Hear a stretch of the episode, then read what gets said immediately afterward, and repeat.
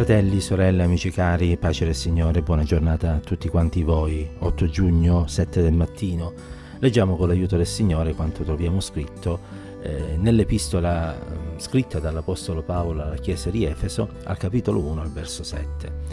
È scritto, in lui abbiamo la redenzione mediante il sangue, il perdono dei peccati secondo le ricchezze della sua grazia.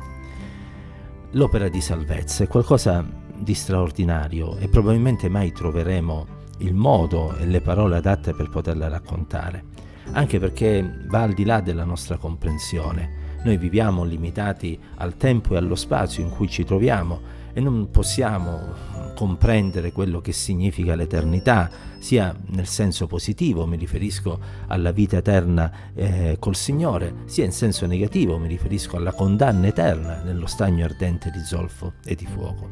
E quindi godiamo nel momento in cui otteniamo la salvezza di briciole eh, della gloria che tutto questo significherà quando ci troveremo nella presenza di Dio, nel cielo o lì davanti eh, al suo glorioso cospetto. Ma Dio ci dia grazia di tanto in tanto di soffermarci e di riflettere su quale eh, grande dono e privilegio ci è stato fatto da parte del Signore. E tutto questo, come abbiamo letto nella parte finale del verso 7, è frutto della grazia, cioè un dono immeritato che Dio ci ha voluto concedere, un dono che si personifica, si materializza nell'uomo Cristo Gesù, che però era anche Dio, non dimentichiamolo mai, un dono che ha mm, implicato la morte cruenta sulla croce, tant'è che è per grazia e mediante il sangue che noi possiamo essere salvati non ci sarebbe stata altra possibilità di salvezza. Non ci sono buone opere, infatti, che possono arrivare a coprire i nostri peccati. Non ci sono atti religiosi, per quanto lodevoli, che possono far dimenticare a Dio tutto il male che abbiamo fatto e le offese che abbiamo portato alla sua santità. Non lo hanno potuto fare i sacrifici dell'Antico Testamento, che pure Dio aveva ordinato Essi potevano coprire, sì, certo, il peccato, ma non potevano cambiare la natura, il cuore dell'uomo stesso. Non potevano estirpare, cioè, e qui mi riferisco a ciò che è scritto nei profeti Ezechiele, quel cuore di pietra per rimpiantarne uno nuovo di carne. Ma Dio sia lodato perché la grazia è venuta, si è manifestata e ha compiuto quest'opera, ci ha riscattati, ci ha redenti, ci ha resi cioè delle persone libere dalla schiavitù del peccato e ci permette oggi di poter essere per grazia chiamati figli di Dio.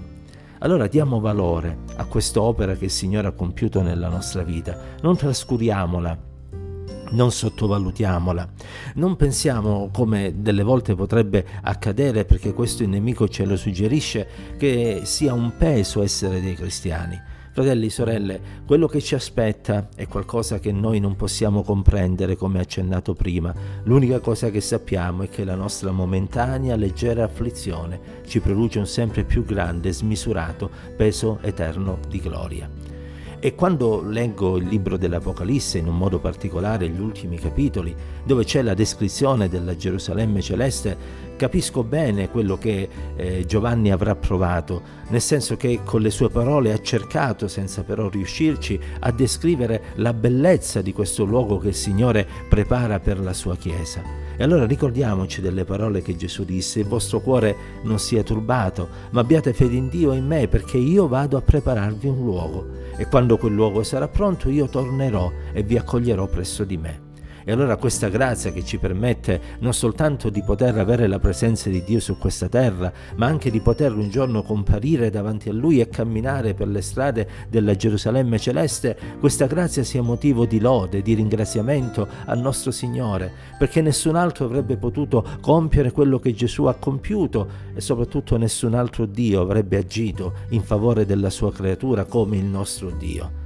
Guardate le religioni di questo mondo, guardate gli dei di questo mondo. Sono sempre lì a chiedere, a pretendere, senza mai dare nulla. E invece il nostro Dio ci ha dato il suo Figlio Gesù Cristo affinché chiunque crede in Lui non perisca ma abbia vita eterna. E mentre le religioni si preoccupano di mostrare la strada che porta a Dio, Dio per mezzo della sua parola ci ha rivelato il suo piano con cui Egli è venuto a noi, si è fatto uomo nel suo figlio Gesù Cristo e ha permesso a tutti quanti noi di poter avere accesso al trono della sua grazia mentre ancora siamo su questa terra, proprio per mezzo di Gesù suo figlio.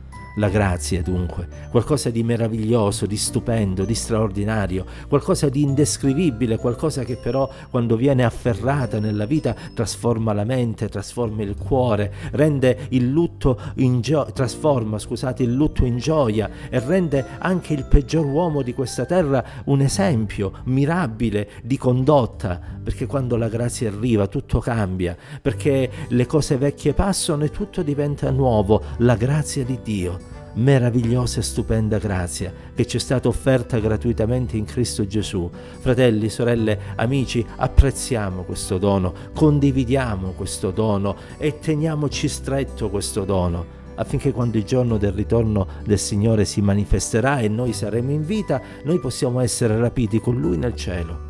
E se invece dovessimo essere chiamati prima del ritorno del Signore, noi possiamo essere trovati in Cristo affinché risuscitiamo insieme a tutti gli altri santi che ci hanno preceduto e possiamo incontrare i viventi trasformati in un batter d'occhio nell'aria per vivere per sempre col Signore. La grazia di Dio, dono prezioso, dono per ogni uomo, dono per me e per te. Accogliamola, custodiamola e camminiamo per le vie della santità. Che Dio ci accompagni ancora oggi. Pace del Signore.